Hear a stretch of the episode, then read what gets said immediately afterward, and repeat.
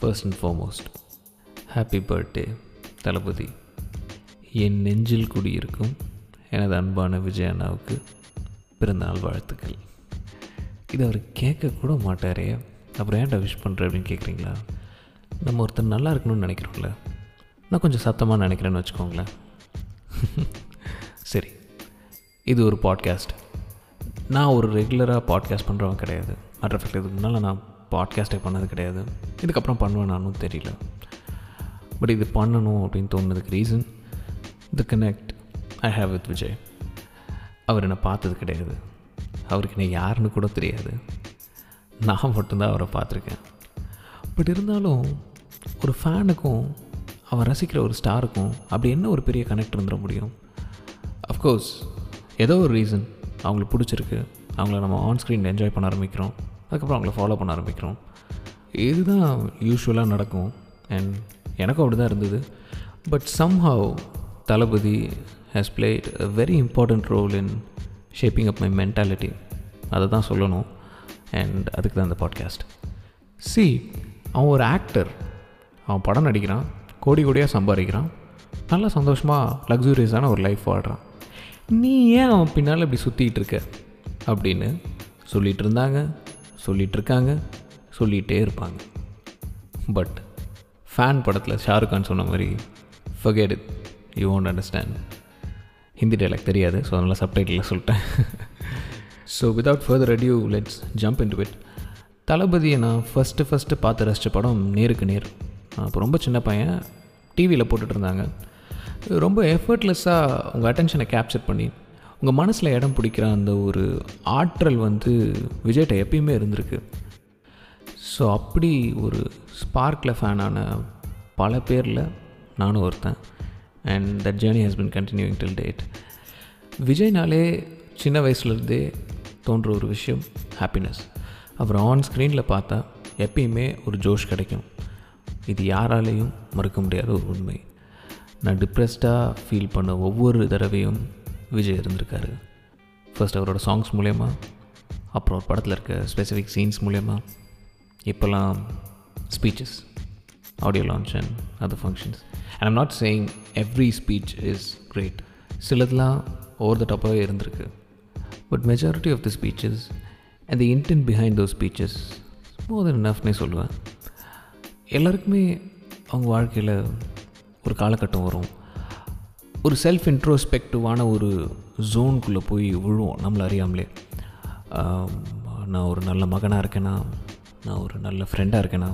நான் ஒரு நல்ல மனுஷனாக இருக்கேனா? அப்படின்னு உங்களை நீங்களே கேட்குற ஒரு தருணங்களாகவே அந்த ஃபேஸ் இருக்கும். அப்போது உங்களுக்கு சாட்டிஸ்ஃபை ஆகிற மாதிரி ஒரு ஆன்சர் உங்கள் கையில் இல்லைன்னா நீங்கள் உடைவீங்க. அப்போது உடையும் போது ஒரு துணை தேடுவீங்க ஒரு தூண். சாஞ்சு நிற்கிறது கீழே விழாமல் அப்படி ஒரு அசையாத தூணாக தான் விஜய் அண்ணன் எனக்கு இருந்திருக்காரு. ஒரு ரெண்டரை வருஷம் நான் எங்கே போயிட்டுருக்கேனே தெரியாமல் நான் அலைஞ்ச நாட்கள். என்னை சுற்றி இருக்கிறவங்க சுத்தமாக காட்டிக்கலனாலும் அவங்களுக்கு ஒரு பாரமாக பாரமாகவே தான் இருந்தேன்னு வச்சுக்கோங்களேன்.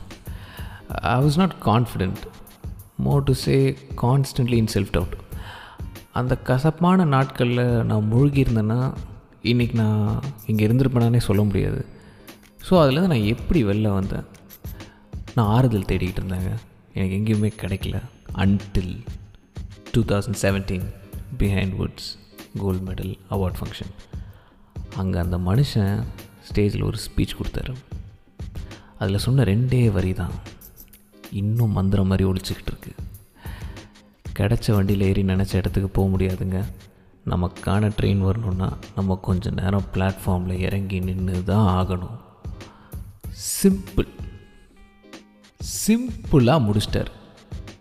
ரெண்டு வருஷம் நான் தேடின தேடலுக்கு ரெண்டே வரியில் பதில். That made me smile and என்னோடய பர்ஸ்பெக்டிவில் இந்த வேர்ல்டோட டிசைன் எப்படின்னா நெகட்டிவான விஷயங்கள் அண்ட் நெகட்டிவிட்டிங்கிறது கொஞ்சம் ஈஸியாகவே உங்களை நெருங்கிடும்னு வச்சுக்கோங்களேன்.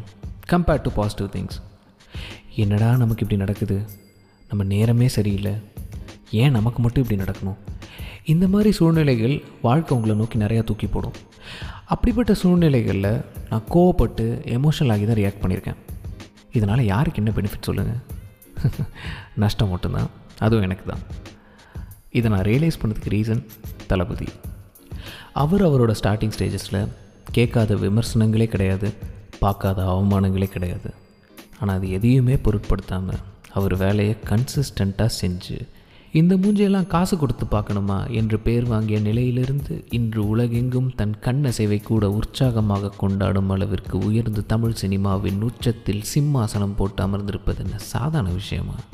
If that isn't inspiring I don't know what is நிறைய படம் பண்ணும் நிறைய ரெக்கார்ட்ஸ் பிரேக் பண்ணும் இந்த அதெல்லாம் விட இந்த மாதிரி அவருக்கு தெரியாமலே பல பேரோட லைஃப்பை அவர் டச் பண்ணிட்டு போகணும் இதெல்லாம் தான் என்னோடய ஆசை just thankful for all the inspiration and all the entertainment through our the years team Thalapathy forever and always peace